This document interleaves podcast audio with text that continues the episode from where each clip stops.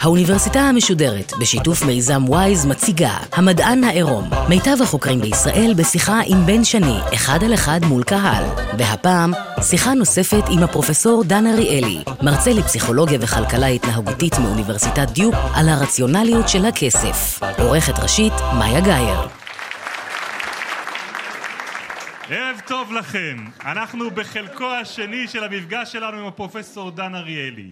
מומחה לפסיכולוגיה וכלכלה התנהגותית הוא מחבר רבי המכר לא רציונלי ולא במקרה ולא רציונלי אבל לא נורא וכעת גם הספר החדש שלך Dollars and Sense אמרנו שקלים ושיקולים הוא יקרא בעברית שהוא יצא כאן לאור בארץ וזו גם יריית הפתיחה של הסמסטר השישי של המדען העירום מבית האוניברסיטה המשודרת סדרה של גלי צה"ל בשיתוף עם עמותת וויז שמפגישה את טובי החוקרים עם קהל בברים ברחבי הארץ.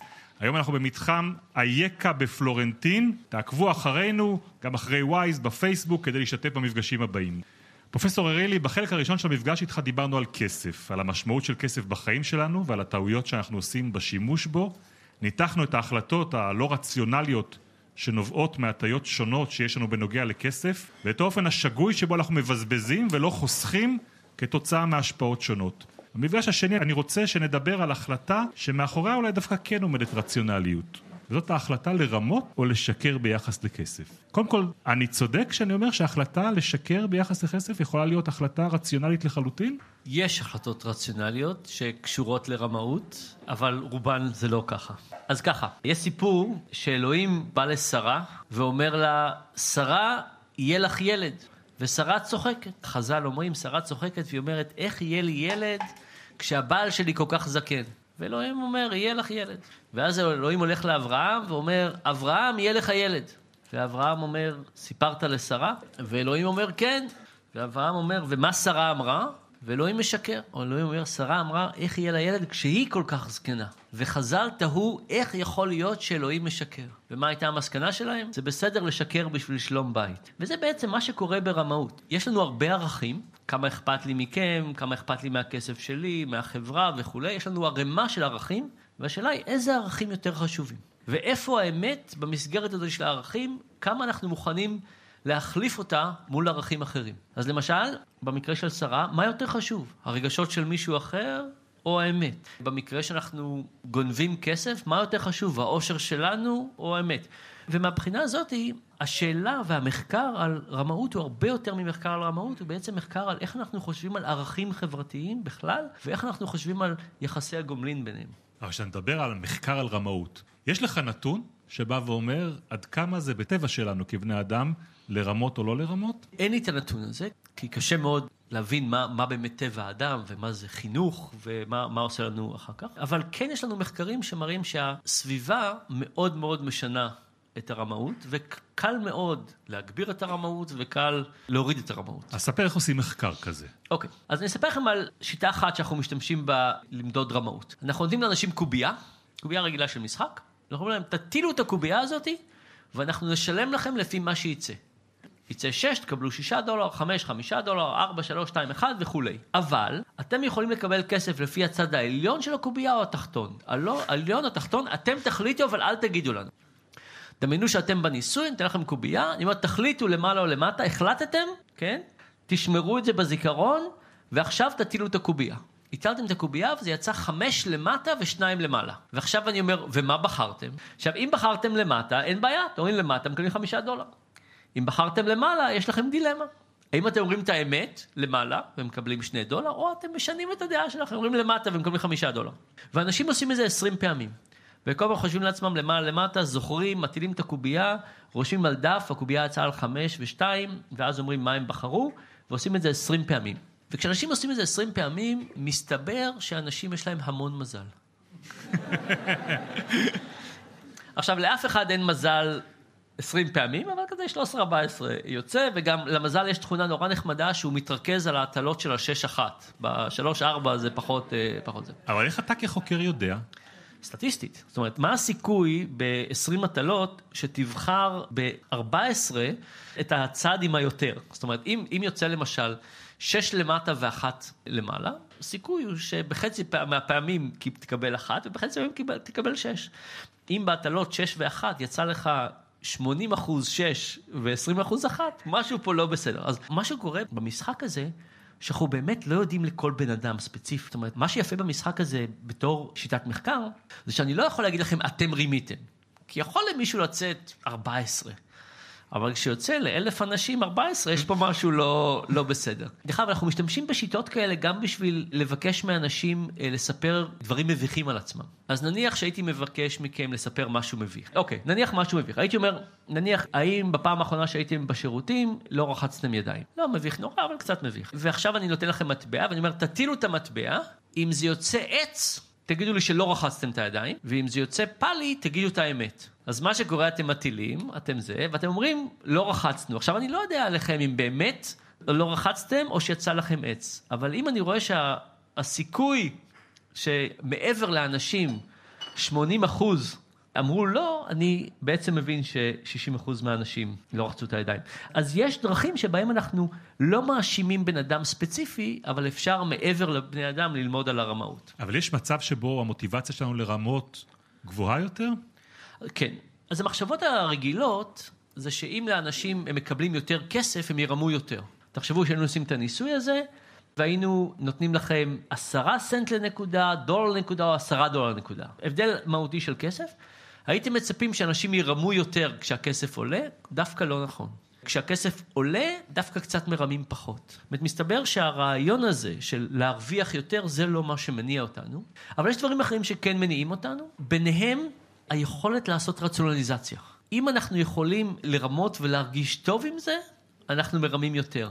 זה לא הסיכוי להיתפס, זה לא כמה כסף נרוויח, זה כמה יכולים לעשות רציונליזציה לזה. הניסוי הבא שאני אספר לכם זה לא באמת ניסוי טוב, אבל הוא ממש נחמד היה. אז יש לי אה, מכונה של ממתקים, כזה של ופלות, vending machine. ויום אחד אה, סידרתי את המכונה ככה, שהיה כתוב על כל ממתק 75 סנט, אבל את המכונה סידרתי שהמחיר היה אפס. אז מה קרה? לא משנה כמה כסף שמתם, זה יחזיר לכם את כל הכסף, כי הכל יותר מאפס, וגם את הממתק. ושמתי שלט גדול שאמר, אם המכונה לא בסדר, תתקשרו למספר הזה. וזה הטלפון שלי, אני יודע כמה אנשים מתקשרים. שאלה ראשונה, איזה אחוז של האנשים התקשרו? אפס, נכון. כמה ממתקים אנשים לקחו? שלוש, ארבע. אף אחד לא לקח חמש. רוב האנשים לקחו או שלוש או ארבע. עכשיו, למה? למה אנשים לא, לא עשו את זה? כי, כי לקחת חמישה זה כבר לגנוב. זאת אומרת, אתם יכולים לקחת שניים, שלושה, ארבעה ולהגיד, שמעו, הייתה איזו מכונה אחרת שלקחה לי את הכסף ולא נתנה לי את הממתק, והמכונה האחרת הזאת היא בת דודה קרובה של המכונה הזאת, ואני רק ככה מסדר את הקרמה של העולם, אבל באיזשהו שלב משהו נהיה מוגזם. אבל אני אספר לך את הסיפור שהכי מדאיג אותי. על רמאות. עשינו את הניסוי הזה שסיפרתי לכם עם, ה... עם הקובייה, אבל הכסף ששילמנו להם לא היה דולר נקודה. זה היה איזו נוסחה אחרת, ואמרנו לאנשים, תשמעו, יש היום שני משחקים כאלה.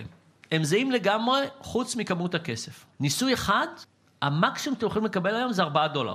היחס בין נקודות וכסף הוא כזה שהמקסימום כסף שאתם יכולים להרוויח היום זה 4 דולר. הניסוי השני, המקסימום שאתם יכולים לקבל היום זה 40 דולר. זה כל ההבדל. אתם מטילים אותו דבר הכל, רק או 4 דולר או 40 דולר המקסימום. אמרנו, בואו תטילו מטבע, ונראה אם קיבלתם את הגרסה של 4 דולר או של 40 דולר. אנשים הטילו את המטבע, ולא משנה מה יצא להם, אמרנו להם, אוי, מצטערים. יצא לכם 4 דולר. ואז העוזר מחקר מסתכל מסביב ואומר, תשמעו, הבוס שלי לא פה היום. אז אני אגיד לכם מה, אתם קיבלתם שלושה דולר החזר הוצאות על האוטובוס, אם תיתנו לי את השלושה דולר האלה, אני אגיד שקיבלתם את ה-40 דולר. אז השאלה הראשונה, איזה אחוז מהסטודנטים שלנו שיחדו אותו? מי חושב שזה בין 0 ל-25 אחוז? נניח 10 אחוז. מי חושב שזה בין 25 ל-50 אחוז? קצת יותר. בין 50 אחוז ל-75 אחוז? מעל 75 אחוז? מעל 80 אחוז? מעט, מעט, ודווקא הקהל היותר מבוגר נראה לי פה, אה, שם מאחורה ופחות זה, אבל אתם צודקים. 90 אחוז מהאנשים שיחדו אותו, שזה כמובן רע, אבל רק להבהיר, אני מסתובב בעולם ועושה ניסויים כל הזמן. אף אחד אף פעם לא בא והציע לי שוחד. זה לא היה המצב שבו באו אלינו להציע שוחד, זה היה מצב שבו מי שהריץ את הניסוי ביקש שוחד. זאת אומרת, הבוס אמר, פה משחדים, וכאילו, בסדר, יאללה. ומה קרה אחרי זה? אז כמעט כולם שיחדו, ואחרי זה הם עברו מ-4 דולר ל-40 דולר. הם הלכו להרוויח הרבה יותר כסף. הם רימו יותר, פחות, אותו דבר? יותר. רימו יותר. ולא סתם שהם רימו יותר, הם התחילו לגנוב. עכשיו, מה אני מתכוון בלהתחיל לגנוב? אמרתי לכם כבר מה זה לרמות. יש להם את הדף הזה, הקובייה יצאה על חמש ושתיים, אני בחרתי חמש, הם עושים את כל הזה, ואז הם מסכמים את הנקודות שיש להם, מכפילים את זה במקדם, ואומרים, מגיע לי ככה וככה כסף, נניח 23 דולר. הם כותבים 23 דולר, ועושים עיגול סביב 23 דולר, ואז היינו יכולים לשלם להם. במקום לשלם להם, אנחנו נותנים להם מעטפה. הנה מעטפה עם 50 דולר. תשלמו לעצמכם את כמות הכסף שמגיע לכם. את כמות הכסף שלא מגיע לכם תשאירו במעטפה. וכשאתם עוזבים את החדר, יש קופסה גדולה עם מעטפות, תזרקו את המעטפה שם. אז עכשיו לאנשים יש שתי אופציות שונות לרמות. יש לגנוב ויש לרמות, ככה אני חושב על זה, נכון? ואתם יכולים להרגיש, אני חושב, למה זה שונה. זאת אומרת, זה משהו שונה להגיד, אה, באמת התכוונתי למטה. אוש, נכון, אמרתי למעלה לעצמי, אבל באמת התכוונתי, זה כאילו משהו קצת אחר מאשר לכתוב 23 ולקחת 24 או 25 או אפילו 50. ודרך אגב, כשאנחנו עושים את הניסויים האלה, לא בניסוי הזה, אנחנו עושים את זה באופן כללי, אנחנו רואים שאנשים מרמים אבל לא גונבים. אנשים, כאילו, יש להם מזל יותר ממה שציפינו, אבל הם כותבים 23 דולר, לוקחים 23 דולר, וגם פושעים עושים את זה. עשינו את הבדיקה הזאת מחוץ לפירול אופיס בעיר שבה אני גר, בדורם, אנשים פושעים יצאו ועושים את הניסוי איתם, גם הם מרמים ולא גונבים. בניסוי הזה על השחיתות שסיפרתי לכם, זה היה הניסוי הראשון שראינו שאנשים גם גונבים. ותחשבו כמה זה עצוב. תחשבו מה קורה כשאנחנו נתקלים במערכת שהמישהו שיושב בקצה המערכת מושחת. מה קורה לנו אחרי שאנחנו אפילו נפגשים איתם פעם אחת? מה קורה לנו? ומה שמאוד מטריד פה זה שזו הייתה פגישה אחת. ואחרי פגישה אחת עם מערכת מושחתת, אנשים משתנים. משתנים באופן קיצוני. עכשיו, קשה לדמיין מערכות כאלה. במיוחד כאן אצלנו. במיוחד כאן. כן. לא, גם, גם בארצות הברית, אני לא יודע אם שמעתם שטראמפ נבחר, אה, אבל... לא, זה, זה, זה, באמת, זה באמת שאלה מאוד... תראו, באופן כללי היינו רוצים אה, להתייחס אה, באותה חומרה ובאותו דרך ליושר של האנשים באשר הם. אבל כשאתם חושבים על הניסוי הזה, זה בעצם אומר שהדבר הזה הוא לא נכון. כי מישהו שהוא נמצא אחראי על איזושהי מערכת, חוסר היושר שלהם משפיע באופן הרבה יותר רחב על כולנו. זאת אומרת, החשיבות, ש... חוסר יושר הוא דבר מדבק. זה דבר מדבק, יש לנו עוד ניסויים על זה, ובגלל זה החשיבות של אנשים שעומדים בראש איזושהי מערכת הרבה יותר חשובה. אני חייב להגיד שהסיפור הזה מדהים ומעורר באמת הרבה מחשבות, ואני מוצא את עצמי שואל, מי בין השיאנים שלך? יש משהו שמאפיין אותם, שחותך אותם, או שגם פה אתה עושה לפעמים מניפולציות, בוחר אותם בצורה מסוימת? אז תראו, כשאני אה, מנסה אה, למצוא נבדקים למחקר, בדרך כלל אנחנו מתחילים במי שהכי קל לבדוק אותם. שזה סטודנטים, זה, זה, זה הדבר. ואפשר ללמוד הרבה מסטודנטים, אבל אנחנו לא רוצים אף פעם לסיים את המחקר בסטודנטים.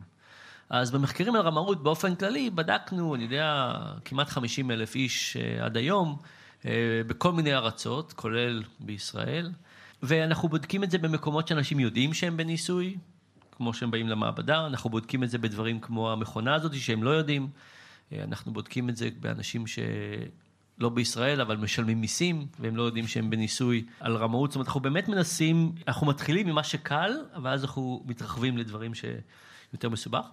אבל הסיפור הזה על, על ישראל מאוד מעניין. התחלתי את המחקרים באמת בארצות הברית, ואז בתור ישראלי רציתי לבדוק איך ישראלים מרמים. אז אה, החלטנו לעשות ניסויים בארץ. מה אתם חושבים, ישראלים מרמים יותר, פחות, אותו דבר? מי פה, דרך אגב, גדל במדינה אחרת, מחוץ לישראל? אוקיי. ומי חושב שבמדינה שבה אתם גדלתם, משקרים או מרמים פחות מבישראל? אף אצבע. אף אחד. אוקיי. אה, טוב, אה, לא נגיד מאיפה אני מניח שאנשים באו. אז מסתבר שישראלים מרמים בדיוק כמו האמריקאים. אה, פרנצ'סקה ג'ינו, הקולגה האיטלקית שלי, אמרה, בוא לאיטליה, אנחנו נראה לך מה האיטלקים. אה, מסוגלים לעשות. האיטלקים מרמים בדיוק אותו דבר, בדקנו את טורקיה, גרמניה, שוודיה, סין, קולומביה, דרום אפריקה, בסדר, יש לי עוד מדינות, בדקנו בהרבה מדינות ואנחנו לא רואים הבדל. עכשיו, מה הנקודה? למשל, בדקנו בקניה. קניה מובילים את העולם בשחיתות. מספר ארבע, אני חושב. מה הנקודה? זה לא שאין הבדלים, אבל המשימה שלנו, שאנחנו נותנים להם הקוביות האלה, זה לא משימה שהיא תלוית תרבות. זו משימה מאוד כללית, שזו פעם ראשונה שאנשים רואים אותה. ובגלל שזו פעם ראשונה, אנשים אין להם רקע תרבותי להגיד, זה קשור לתחום הזה או לתחום הזה. ולכן זה מודד את היכולת האנושית הכללית לרמות קצת ולחשוב על עצמנו בתור אנשים טובים. ובמובן הזה אנחנו כולנו אותו דבר. עכשיו, זה לא אומר שתרבות לא משנה. תרבות כן משנה, אבל תרבות משנה במקומות ספציפיים. תרבות יכולה לבוא ולהגיד, לא מרמים חברים, אבל לא לשלם מע"מ זה ממש בסדר. או תרבות יכולה להגיד, לא משחדים שוטר, אבל כן משחדים את זה, או כן משחדים... זאת אומרת, תרבות יכולה להגיד מה בסדר ולא בסדר. ובארץ למשל, זה לא בדיקה אמפירית שעשיתי, אבל רק מההתנסות שלי, אנשים מרגישים מאוד אחרת על לא לשלם מס הכנסה מול לא לשלם מע"מ. זה איכשהו שני דברים מאוד שונים שמרגישים לגבם לא אותו דבר. מישהו פה היה ביום שישי האחרון באיזה, במסעדה כשהייתה את הפסקת חשמל? יום שישי אני ישבתי באיזה מסעדה בתל אביב עם חברים, פתאום הייתה הפסקת חשמל, חיכינו, חיכינו, חיכינו, נשארה הפסקת החשמל, והחבר'ה במסעדה לא היה להם מושג מה הזמנו, מי אנחנו, אבל רצינו כבר ללכת, והיה עדיין הפסקת חשמל. אז המלצרית ביקשה ממני להקריא לה את המספר כרטיס אשראי שלי, ולתת לה את הטלפון שלי, ואני כמובן שמחתי לתת לה את שניהם. ונורא מעניין אותי כמה אנשים נתנו את המספרים הנכונים. אה, התקשרנו אליהם, אה, היום הם לא חזרו אלינו עוד, אני לא, אני לא יודע את התשובה, אבל זה כאילו ניסוי, זה ניסוי יפה, והבנתי שהיה איזה סופר היה סופרמרקט שקרה בדיוק את אותו בדיוק אותו דבר. באמת מעניין מה, מה יקרה. ובאמת זו שאלה של מה אנשים מוכנים להצדיק. ומסתבר שיש לנו המון דרכים להצדיק כל מיני התנהגויות נלוזות. אה, למשל להגיד, הם תמיד דופקים אותנו, זה התור שלנו, כל מיני סיפורים כאלה. אני רוצה לספר לכם משהו חיובי על ישראלים. עשינו עוד שני ניסויים שעשינו רק בארץ. שכרנו שתי עוזרות מחקר, אה, אחת עיוורת ואחת רואה. ונתנו להם שתי משימות. אה, המשימה הראשונה, ביקשנו שייסעו מתחנת רכבת לאוניברסיטת באר שבע, הלוך חזור, הלוך חזור. כאילו, לנסוע, לצאת מהאוטו, לחכות כמה דקות, לחזור, לנסוע עוד פעם. עכשיו, בתקופה ההיא, אה, היה, הנהגי מוניות היה יכולים לעבוד או על מונה, או על תשלום קבוע. התשלום קבוע היה 20 שקל, התשלום עם המונה יצא בערך 23. והנהגי מונית העדיפו לעשות את זה במזומן, ותמיד הם. ואנחנו ביקשנו משתי הנסייניות האלה, תמיד לבקש מונה. אז מישהי אחת עיוורת נוסעת הלוך חזור, הלוך חזור, למדוד הרבה פעמים, מאה פעמים, השנייה הלוך חזור, הלוך חזור, כולם מבקשות להפעיל מונה. מי לדעתכם שילמה יותר? הרועה שילמה יותר. איך היא שילמה יותר? מה קרה? העיוורת סיפרה שהם הפסיקו את המונה לפני שהם הגיעו לתחנה. כלומר, מה שקרה, שהם נכנסו לאוטו, ואמרו, אנחנו רוצות שתפעילו את המונה, והנהג אמר להם, לא כדאי לכם, עדיף לעשות את זה בתשלום. לא, אני רוצה, אני מתעקשת. לעיוורת, הם הפסיקו את המונה לפני שהם הגיעו. זאת אומרת, פה היה הנקודה שזה לא סתם שאנשים רימו פחות, הם הפסידו כסף בשביל לעזור לה. ראינו אותו דבר גם בשוק הכרמל. אותו דבר ביקשנו מהם ללכת לקנות עגבניות. ובשני המקומות הם באו לקנות עגבניות, והעיוורת ביקשה, תבחרו לי שני קילו עגבניות, לא יכולה לבחור, והבחורה שראתה ביקשה, תבחרו לי שתי קילו עגבניות, אני הולכת, אני אחזור. ואז הם לקחו את העגבניות לשופט עגבניות, מישהו מדוכן אחר, או לשפוט את איכות העגבניות. העיוורת קיבלה איכות עגבניות אה, יותר טובה. אפשר להגיד, זה בזבוז, כאילו, לא רואה, עדיף לתת לה עגבניות אה, שהן פחות יפות, אבל בקיצור, יש גם נדיבות, זאת אומרת, אנחנו חוקרים רמאות, אבל צריך לזכור ש... כשאנחנו מסתכלים על הרמאות, אפשר להגיד, המון אנשים מרמים, אבל אפשר גם להגיד, אנשים לא מרמים מספיק. זאת אומרת, אנשים, כאילו, יש בנו המון, המון אמון. למשל, התיק שלי הוא בחדר ההוא שמה, אה, השארתי אותו, את עכשיו מסתכלת, הוא לא שם כבר. תחשבו על כל הפעמים במשך יום רגיל שאתם יכולים לגנוב דברים ושאף אחד לא ידע על זה. אתם הולכים לחברים שלכם, אה, ארוחת ערב, אתם הולכים לשירותים, אה, לרחוץ ידיים, יש להם מגבות חדשות, לכם אין, אה, יש לכם את התיק, אתם הולכים לאיזה מסעדה, יש להם סכו"ם מאוד יפה. תחשבו, כאילו, החיים מרוצפים בהזדמנויות שאם הייתם כל הזמן חושבים מה אני יכול לקחת ושאף אחד לא יתפוס אותי, היינו גונבים המון. אז זה נכון שאנחנו צריכים להשתפר. אבל זה גם נכון שיש הרבה יופי בטבע, בטבע האנושי, ויש הרבה דברים שאנחנו מתנהגים ממש טוב. אז רגע, נדבר על היופי הזה ועל הרצון שלנו להיות בסופו של דבר בסדר. יש דרך לשכנע אנשים לא לשקר? מבחינת קבלת החלטה, אני מתכוון. אה, יש דברים לעזור לאנשים לא לשקר. אחד הניסויים שעשינו זה לבקש מאנשים להיזכר בעשרת הדיברות. אה, זה היה ניסוי שעשינו באוניברסיטה שנקראת UCLA בלוס אנג'לס, וביקשנו מאנשים לכתוב את עשרת הדיברות. כמה מהאנשים אתם חושבים זכרו את כל עשרת הדיברות? אפס. כמה מכם חושבים שהייתם זוכרים את כולם? דרך אגב, אנשים גם המציאו כל מיני חדשות. אחר כך, זה סתם, זה מאמר צד, אבל אחרי זה עשינו קצת מחקר, ובאנו לאנשים, אמרו, תשמעו, עשרת הדיברות נכתבו לפני הרבה זמן. אם אתם הייתם אחראים לכתוב אותם מחדש, מה, מה היה נשאר, מה היה יוצא, מה זה, מה הדיברה הראשון שהייתה יוצאת? על מה אנשים היו מוותרים בעשרת הדיברות? אני אתן לכם רמז, אימא שלי יושבת פה, זה כבד את אביך ואת אמך לצערי. אני ממש מצטער, אבל כן, זה הדבר הראשון שאנשים מאמינים אה, צריך, צריך, לצ... אמריקאים, אמריקאים. לא, זה לא יפה. בקיצור, מה קרה אחרי שאנשים ניסו להיזכר בכל עשרת הדיברות? הם הפסיקו לרמות. כלומר, יש משהו מאוד מעניין בלהזכיר לעצמנו את זה. אה, עשינו את זה גם, עשינו גם ניסוי עם חברת ביטוח. ביקשנו מאנשים לחתום על הטופס של חברת ביטוח או בהתחלה או בסוף. עכשיו, תחשבו שאנחנו הולכים לבית משפט. אה, אנחנו נשבעים. נשבעים בהתחלה או בסוף? למה? למה נשבעים בהתחלה? כי אנחנו מבינים שלהישבע זה בעצם להיכנס למין מוד כזה, של אוקיי, אני עכשיו הולך להגיד את האמת. אבל איכשהו בטפסים אנחנו חותמים בסוף. אז אנחנו פתאום בטפסים לא חושבים על זה שאנחנו במין מוד כזה של כנות, אנחנו במין מוד כזה חוקי טכני, אבל זה לא נכון. אז מה קרה כשביקשתם מאנשים לחתום בהתחלת המסמך? אנשים יותר ישרים, מרמים פחות. יש איזו מדינה בדרום אמריקה שאני לא יכול להגיד לכם מי היא, אבל הם עשו את זה עכשיו עם המיסים שלהם. הם ביקשו מאנשים שיחתמו על המיסים בהתחלה ולא בסוף, והראו שאנשים משלמים מיסים, והם עשו את זה שנתיים, ובשנה השנייה, חלק מהאנשים שחתמו בשנה הראשונה לא ביקשו מהם לחתום בשנה השנייה, והם הראו שבערך חצי מהאפקט נשאר גם לשנה השנייה.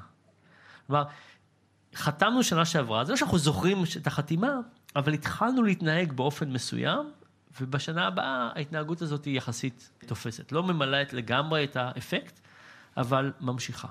אז אם אנחנו חושבים על זה ככה, פתאום יש לנו דרכים כן לגרום לאנשים להיות יותר כנים. בתור מישהו שחוקר רמאות, זה גם משהו שמדאיג אותי כל הזמן. ואם אתם תתחילו לחשוב על זה, אתם תראו שזה נהיה מין טבע שני. אני חושב שרמאות זה... אנשים לפעמים חושבים על זה שזה כאילו, לקחתי קורס ועכשיו אני בסדר. לא, זה כמו דיאטה. זה משהו שצריך להילחם בו כל הזמן. הראיית קצרת הטווח שלנו היא מאוד מאוד חזקה. הרבה פעמים לרמות זה משהו שטוב לטווח הקצר, אבל לא טוב לטווח הארוך. ישב לידי במחלקה חבר, שאל אותי, מולד 35, הוא בא למשרד שלי, הוא אמר, תשמע, אני לא יודע מה לעשות עם הפרופיל שלי ב-JDate. אה, הוא אמר, תשמע, יש שם קטגוריה של 30 עד 34, והקטגוריה הבאה זה 35 עד 40. הוא אמר, מה, אני צריך עכשיו לעבור לקטגוריה של 35 עד 40? הוא אמר, הרי אני נראה כל כך צעיר, זה, זה יבלבל אנשים, כי הם יראו את זה והם יגידו, זה לא, זה לא מתאים. ואני שכנעתי אותו שהוא צריך, הוא לא השתכנע, אבל הוא נשאר בקטגוריה הזהירה. עכשיו, כמובן, לרמות בשביל ללכת לדייט הראשון, זה אסטרטגיה טובה אם אתם רוצים רק דייט ראשון. אבל כשמישהו מגלה שרימיתם, זה אסטרטגיה לא טובה לדייט השני. וזה בעצם מה שקורה הרבה פעמים ברמאות, זה שזה אסטרטגיה טובה לטווח קצר, אבל לא טובה לטווח הרחוק, בטח לא לחברה, אבל כשאנחנו לא חושבים לטווח הרחוק, אנחנו מרמים יותר. טוב, ההתנהגות שאתה מדבר עליה מוכרת לכולנו, התנהגות אנושית, אבל אפשר גם להגיד שהיא מאפיינת ארגונים? ארגונים גם יכולים לרמות? ארגונים מרמים המון, זאת אומרת, זה אנשים בארגון מרמים, ואחד הדברים ש, שגילינו זה רמאות אלטרואיסטית. אז תחשבו על הניסוי הבא. אה, אתם משחקים באותו משחק קובייה שסיפרתי לכם עליו, ופעם אחת אתם יושבים לבד ומשחקים את המשחק הזה, פעם בן או בת הזוג שלכם יושב לידכם. אתם מרמים, כשבן או בת הזוג שלכם יושב לידכם, הם לא יודעים מה עובר לכם בראש, למעלה למטה, אבל הם רואים את הרשימה. ואומרים, וואלה, הם, יש להם המון מזל, בייחוד בהטלות של השש אחת. מה אתם חושבים? תרמו יותר, פחות, או אותו דבר אם בן או בת הזוג שלכם יושב לידכם? יותר. למה? למה יותר? אספר לכם עוד סיפור ואז נחזור לזה. עשינו מחקר פה בשיתוף עם החבר'ה מהבינתחומי בהרצליה, שבו אנשים שיחקו את אותו משחק, אבל עם גלאי שקר או גלאי אמת. זאת אומרת, חיברנו אותם למכונה שבדקה האם הם משקרים או לא משקרים. ומה שגילינו שהמכונה יכולה לזהות כשאנשים משקרים. לא כל הזמן, אבל מדי פעם באופן סטטיסטי יכולים לזהות שאנשים משקרים. בתנאי אחר של הניסוי, אנשים רימו בשביל צדקה. ביקשנו מאנשים לבחור את הצדקה שהם הכי אוהבים, וכל הכסף שהם הרוויחו הלך לצדקה הזאת. מה קרה עכשיו? אנשים רימו יותר, והגלאי שקר הפסיק לעבוד. למה? על מה הגלאי שקר עובד? הגלאי שקר עובד על מין מתח כזה. אני רוצה יותר כסף, אבל זה לא בסדר. אני רוצה יותר כסף, אבל זה לא בסדר. אבל אם זה בשביל, בשביל צדקה, זה ממש בסדר. תחשבו על רובין הוד. נניח שהיינו מחברים את רובין הוד לגלאי שקר. מתי הגלאי שקר הזה היה עובד? רק כשהוא לא גונב. זאת אומרת, הוא הרגיש שהוא בסדר אתית רק כשהוא גונב. כלומר, אם אנחנו עושים את זה בשביל אחרים. עכשיו בואו נחזור רגע לשאלה של אתם יושבים ליד בן או בת הזוג שלכם.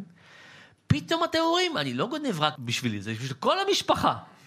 וזה פתאום נהיה יותר בסדר. זה דרך אגב אחת הסיבות, אני חושב, שלפוליטיקאים כל כך קל לשקר.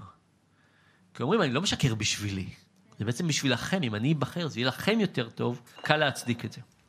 אז מה שקורה בארגונים, ואם אתם מסתכלים על כל מיני סקנדלים בזמן האחרון, אם אתם מסתכלים על הסקנדל של הלייבור, אתם מסתכלים על הסקנדל של וולסווגן, האנשים שרימו שם לא היו אנשים בכירים. היו אנשים בפחות או יותר תחתית הסולם, והם רימו בשביל אנשים אחרים. הרווח שלהם היה מאוד מאוד נמוך. האנשים שרימו בפולקסווגן זה לא אנשים שהתעשרו.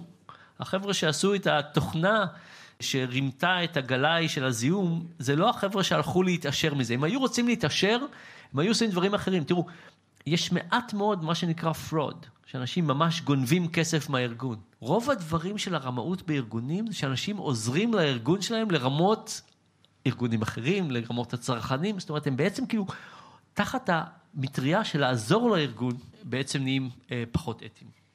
דן אריאלי, יש לנו קהל גדול כאן במקום שנקרא אייכה בתל אביב. אני בטוח שגם עכשיו כבר יש שאלות שרוצים לשאול אותך. כן. שלום, אני עירד. אה, דיברת על חוסר יושר וכמה שהוא מדבק וכולי. השאלה היא אם יש איזשהו מידע על יושר וכמה הוא מדבק, או איך אפשר בעצם להפוך את המקום שאנחנו חיים בו לקצת יותר נחמד. כן. בגדול. אז האמת היא שזה קשה. והסיבה שזה קשה, כי אנחנו לא כל כך רואים יושר. אה, תחשבו שאתם נוהגים בכביש, ויש מכוניות שנוהגות במהירות המותרת, אנחנו לא כל כך רואים אותן. אנחנו רואים את מי שנוהג מעל המהירות המותרת. כלומר, הדברים שהם יוצאים מן הכלל, אלה הדברים, ההתנהגות הלא ראויה, זה דווקא ההתנהגות שבולטת לנו. אתם הולכים ברחוב, שלושה אנשים זורקים זבל. אתם לא אומרים לעצמכם, וואו, אף אחד כמעט לא זורק, חוץ מהשלושה האלה. זאת אומרת, אנחנו רואים הרבה יותר את האנשים שמתנהגים באופן רע. וזה, וזה כמובן בעיה, והשאלה היא איך אנחנו הופכים את ההתנהגות הטובה להתנהגות יותר, יותר נראית. אחד הפוליטיקאים האהובים עליי, ואין הרבה כאלה, הוא אנטיה סמוקוס. אנטיה סמוקוס היה אקדמאי בקולומביה, נהיה ראש העיר של בוגטה. והוא עשה הרבה דברים יפים. אחד הדברים המאוד יפים שהוא עשה, תחשבו, היה יובש. בבוגטה הם היו צריכים לחסוך מים. תחשבו איך אנחנו בארץ עושים את זה. באמת עשינו דברים יפים, עם לחסוך מים, טיפות וזה. מה שהוא עשה, זה הוא אמר, בוא נלמד את אה, האנשים בבוגטה איך להתקלח. כלומר, להתקלח זה דבר כזה אישי. מי, מתי לימדו אתכם להתקלח? כמה מים להוציא וזה? זאת אומרת, אז מה הוא עשה? הוא התקלח בטלוויזיה יחד עם אשתו.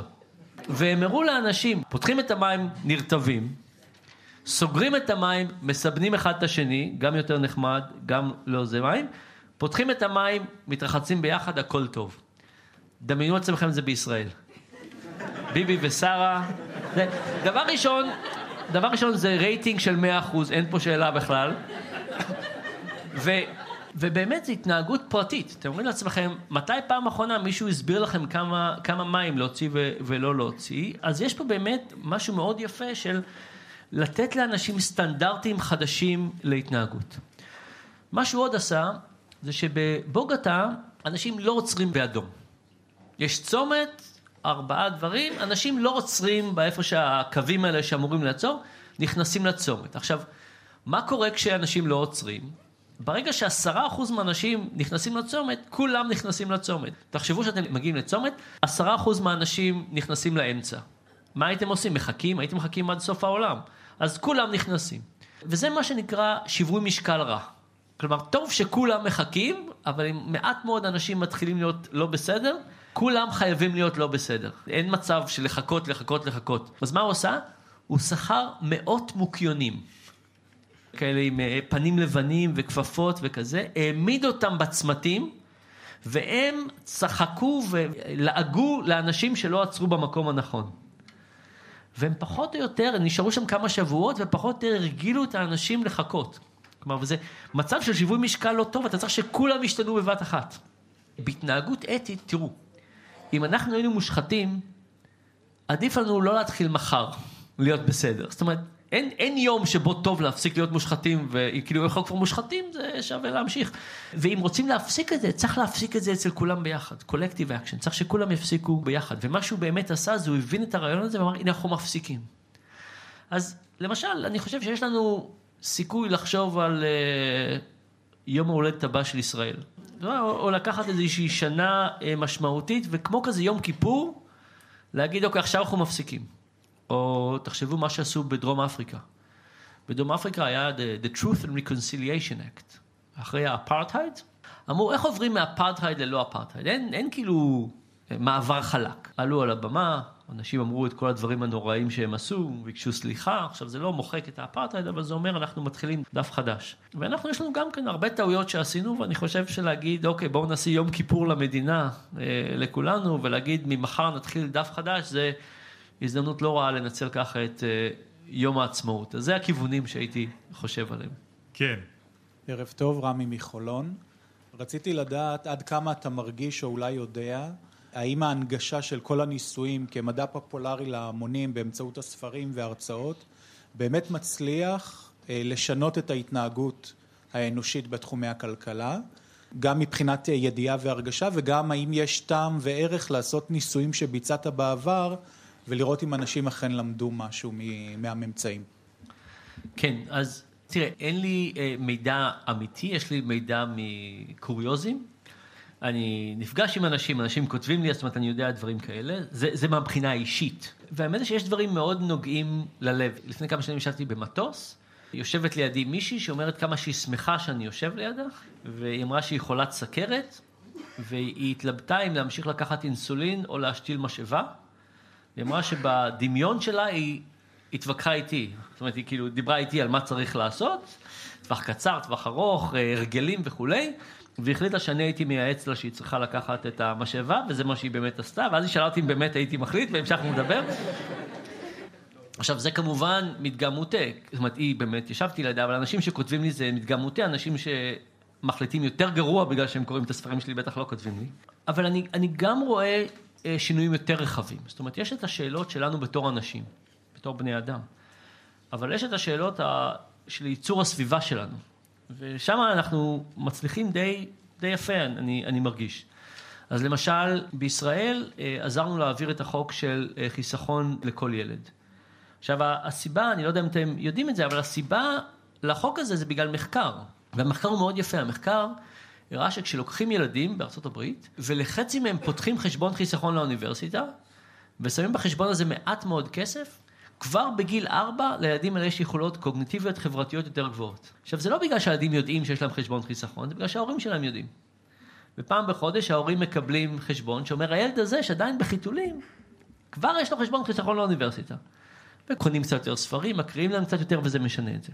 והחשבון חיסכון לכל ילד באמת בא מאותו רעיון, של להגיד אנחנו בתור מדינה יכולים להוזיל את האוניברסיטה. אבל זה לא אותו דבר כמו שכל ילד מגיל אפס וההורים שלו יחשבו עליו בתור מישהו שהולך לאוניברסיטה למשל. או עוד דבר ש, שעזרנו להעביר, זה לשנות את החוק על אה, סימון מזון. אז אה, כמו שאתם יודעים, היום הסימון מזון הוא, זה כמו ללכת לספרייה. כאילו כתוב כל כך הרבה מאחורה, זאת אומרת זה פשוט לא רלוונטי, אתם לא תתחילו להוציא כל מיני ופלים ולהשוות ולראות מה זה, גם כתוב בקטן, זאת אומרת זה ממש לא רלוונטי. אז אמרנו בואו נעשה עיגול ירוק גדול מה שבריא, עיגול אדום גדול על מה שלא בריא, ונשים את זה מקדימה. חברות המזון דרך אגב רצו את זה מאחורה. וזה יהיה מקדימה, וכמובן שזה משנה את ההתנהגות באופן מאוד אחר, זה ייקח קצת זמן עד שזה ייכנס, אבל ברמה של, ה, של החקיקה וברמה של מה חברות עושות, אנחנו, שם אני חושב הניצחונות הגדולים, אני חושב שכן אנשים מקבלים החלטות יותר מושכלות, אבל זה כמובן מאבק יותר קשה. אני רוצה להגיד עוד משהו על, על אוכל. אחד הדברים שגילינו שעוזר, זה במקום לכתוב קלוריות, כמה קלוריות זה, זה לכתוב כמה דקות צריך לרוץ בשביל אה, להוריד את, ה, את הזה. עכשיו, עכשיו, זה עובד משהו נהדר. עכשיו, למה זה עובד טוב? כי אתה אוכל משהו שהוא 300 קלוריות, אז מה? אבל אם זה משהו שאומר, זה עכשיו חצי שעה ריצה, אתה אומר, נו באמת, אני רוצה לרוץ היום חצי שעה בשביל זה, זה נותן לך מין אה, תחלופה כזאתי. אבל החבר'ה ממשרד הבריאות, שאני מאוד אוהב אותם, אמרו שאת זה בשום פנים ואופן לא יכולים לה, להעביר בכנסת. הסיפור הזה של כמה דקות צריך לרוץ לא, לא ילך, אז ויתרנו על זה. אבל רואים כן שהמחקר כן, אתה יודע, לוקח הרבה זמן, ויש עוד המון דברים לעשות, אבל אנחנו מתקדמים. כן, שאלה אחרונה לערב. היי דן. שרון מאייקה. מעניין אותי לדעת אם יש איזושהי תוצאה, מסקנה, אה, תובנה שממש הצליחה להפתיע אותך. יש הרבה דברים שהצליחו אה, להפתיע אותי. אני לפעמים אחרי זה אומר, אה, כן, בעצם חשבתי על זה מההתחלה, אבל אה, אני אספר לך משהו, אחד הדברים שהכי הפתיע אותי, זה היה מחקר בקניה, במעברה שנקראת קיברה, וניסינו לגרום לאנשים מאוד מאוד עניים לחסוך קצת כסף. והשתמשנו בכל מיני דרכים. אה, נתנו להם הודעות אס.אם.אס והוספנו להם כסף ועשינו כל מיני דברים, ואחד הדברים שנתן להם זה מין מטבע כזאת בגודל כמו, אה, לא יודע, של, של פקק של, של בקבוק, ועם 24 מספרים על, ה, על המטבע הזה, ל-24 שבועות של התוכנית, וביקשנו מהם כל שבוע שהם חסכו לקחת סכין ולחרות על המטבע מלמעלה למטה, וכל שבוע שהם לא חסכו לעשות משמאל לימין. והמטבע הזאת גרמה לכמעט פי שניים יותר חיסכון, מאשר לתת להם 20 אחוז תוספת. השאלה היא כמובן למה. דיברנו בשבוע שעבר על הרעיון הזה של כסף נראה ולא נראה, וזה בעצם מה שקרה. מה שקרה זה שהמטבע הזאת גרמה לאנשים במשפחה להבין שזה לא שיש פחות אוכל על השולחן, זה כן שיש, אבל זה לא שיש פחות כסף, זה יש עוד דבר אחר ש, שאנחנו עושים. והרעיון הזה של דברים שנראים ולא נראים, ואיך אנחנו רוצים לחשוב על הנראות, השפיע עליי מאוד. אני אספר לכם עוד דבר שמאוד מוצא חן בעיניי, זה לא אולי הכי מפתיע אותי, אבל זה מאוד משמח אותי וגם זה קרה עכשיו. החלטנו לעזור לאנשים להילחם בהעלאת משקל. ובשביל לעשות את זה, ייצרנו משקל, סקאלה, בלי מיצג. וזה עובד נהדר. עכשיו, בואו בוא אני אגיד לכם למה הרעיון. מה אנחנו יודעים על משקל? אנחנו יודעים שטוב לעלות על משקל כל יום, טוב לעלות בבוקר, פחות טוב בערב. הסיבה שטוב לעלות בבוקר זה לא בגלל שאנחנו שוקלים יותר בערב, זה בגלל שאם אנחנו עולים על המשקל בבוקר, אנחנו מזכירים לעצמנו שאנחנו רוצים להיות בריאים ואנחנו אוכלים קצת פחות לארוחת בוקר. עולים בערב, הולכים לישון, בבוקר שכחנו מכל העניין. הדבר השני, שלמשקל יש שונות מאוד גדולה. משקל יכול לעלות למעלה ולמטה בקילו שניים בלי בעיה. כמה מלח, מתי הלכתם לשירותים, לא רלוונטי. והעלייה והירידה הזאת יוצרת מה שנקרא gain aversion. בכלכלה התנהגותית אנחנו מדברים על loss aversion, שנאת הפסד. אומרים, להפסיד אלף שקל נורא נורא כואב, להרוויח אלף שקל זה כיף, אבל זה לא משתווה לסבל של הלהפסיד, והיחס הוא בערך שתיים לאחד. תחשבו מישהו שלא משנה את המשקל שלו לאורך זמן, אבל כל יום עולה, יורד בקילו. יום שאתם עולים בקילו, יום מה זה מעצבן? יורדים בקילו זה שמח, אבל זה לא, זה לא משתווה לזה. ולכן החוויה הממוצעת היא חוויה שלילית. תחשבו לעצמכם, כמה מכם שמחים לעלות בבוקר על המשקל, מחכים לזה. זה לא קורה, אנחנו שונאים את הדבר הזה. והדבר הנוסף שקורה זה שהגוף לוקח לו הרבה זמן להגיב. אנשים אומרים לעצמם, אני בדיאטה מאתמול בבוקר. לא אכלתי כלום, רק סלט, והלכתי לרוץ, ועכשיו אתם עולים על המשקל, ועליתם חצי קילו. כי לגוף יכול לקחת עשרה ימים, שבועיים להגיב לדיאטה, זה לא קורה מהר. אז מה קורה? המשקל הרגיל, הדיגיטלי, הוא בעצם נותן לנו יותר אינפורמציה, אבל עם המון רעש. וזה רק מבלבל. אז אמרנו, בואו נפריד בין למדוד ולקבל פידבק. זה שני דברים מאוד שונים. אנשים עולים על המשקל בבוקר, אומרים, כל הכבוד, עשיתם את העבודה שלכם, ממש יופי. ואז אנחנו כן נותנים לאנשים פידבק, נותנים להם ממוצע של השלושה שבועות האחרונים. ולא בקילו או בפאונד, אלא בחמש רמות. אתם באמצע, כל הכבוד, לא קרה כלום, סטיית תקן אחת. קצת יותר טוב, קצת פחות טוב, הרבה יותר טוב, הרבה פחות טוב, זה פחות או יותר הכל לשלושה שבועות האחרונים. ולמה זה דבר טוב? כי בעצם אינפורמציה זה לא בגלל הדיוק. מה שאנחנו רוצים זה לעזור להבין, לאנשים להבין את היחס בין סביבה ומסובב.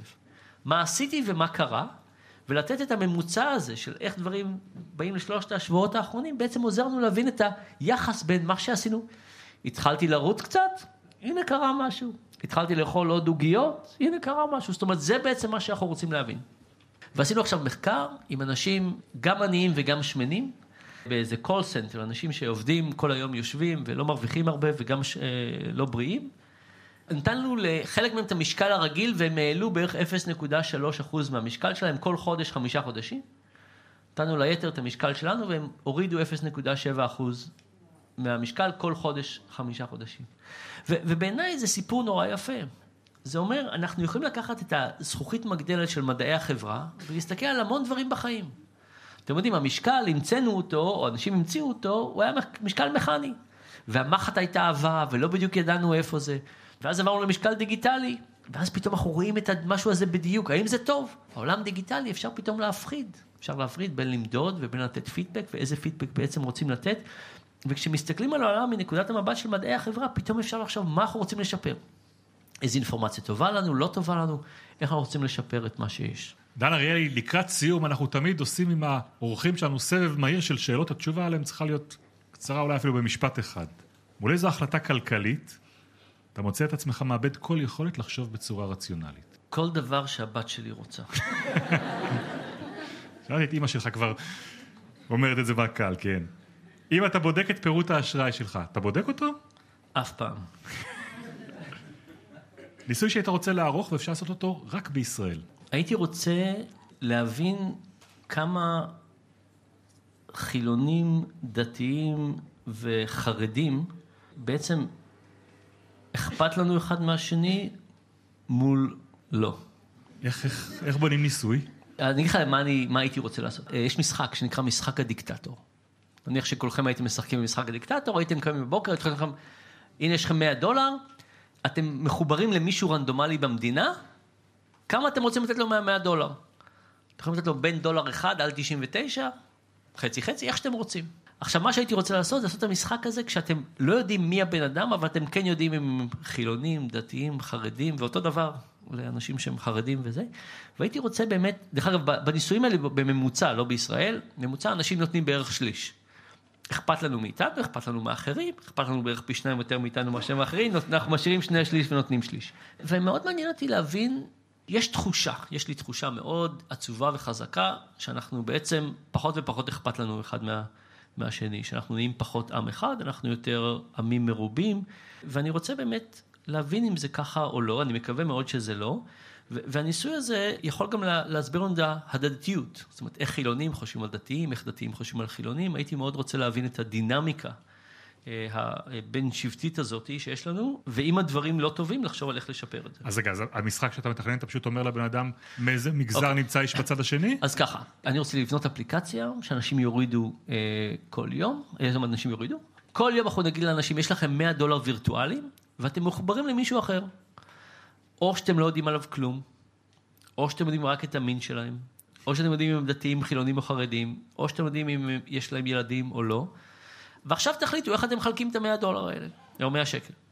ובערב אנחנו לוקחים את כל האנשים שעשו את זה, ואנחנו לוקחים מהם עשרה ועושים את זה באמת. אנחנו לא יכולים לעשות את זה באמת לכל המדינה, אבל נניח שהיינו עושים כולנו את זה. אז בבוקר כל אחד היה עושה את זה, כי יש סיכוי שבערב זה יקרה.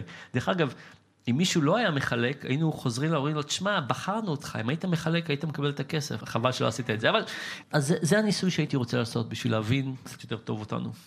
בספרים שלך אתה מספר על הרבה אנשים שפונים אליך לבקש עצות. מי הכי מפתיע שפנה אליך לבקש עצה?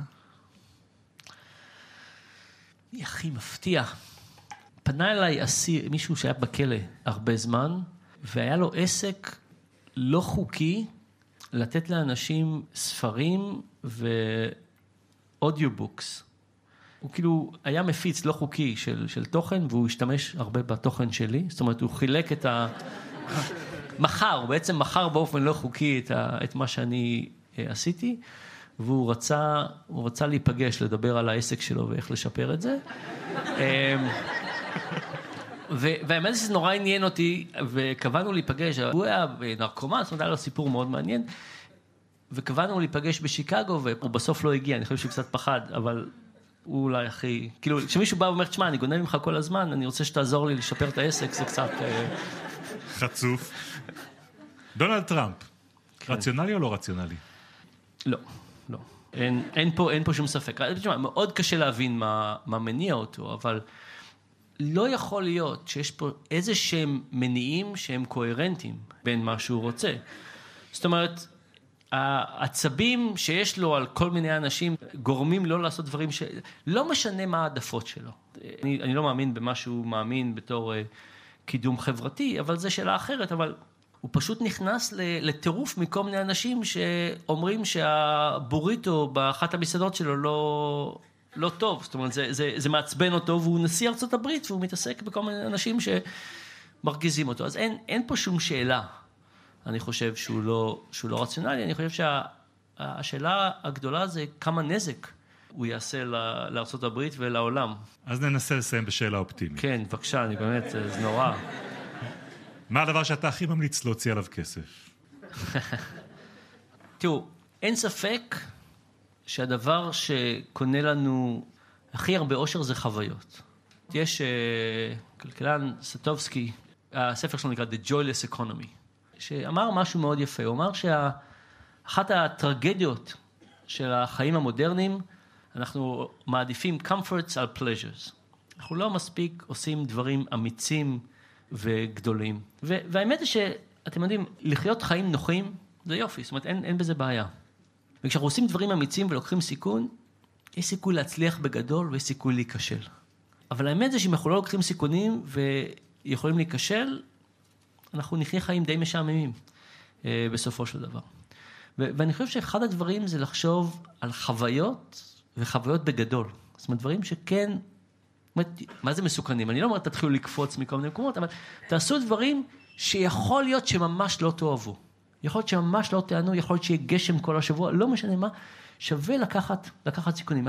החיים זה משחק ארוך, וכשהמשחק ארוך, צריך להסתכן, ולהסתכן בחוויות זה אה, אסטרטגיה שהיא טובה. פרופסור דן אריאלי, תודה רבה רבה לך על המפגשים האלה. למפגשים עם אה, פרופסור דן אריאלי ולמפגשים האחרים בסדרה שלנו במדען העירום אפשר להזין בפודקאסט של המדען העירום. תודה רבה לעמותת וויז, השותפים שלנו, ועד הפעם הבאה, לילה טוב.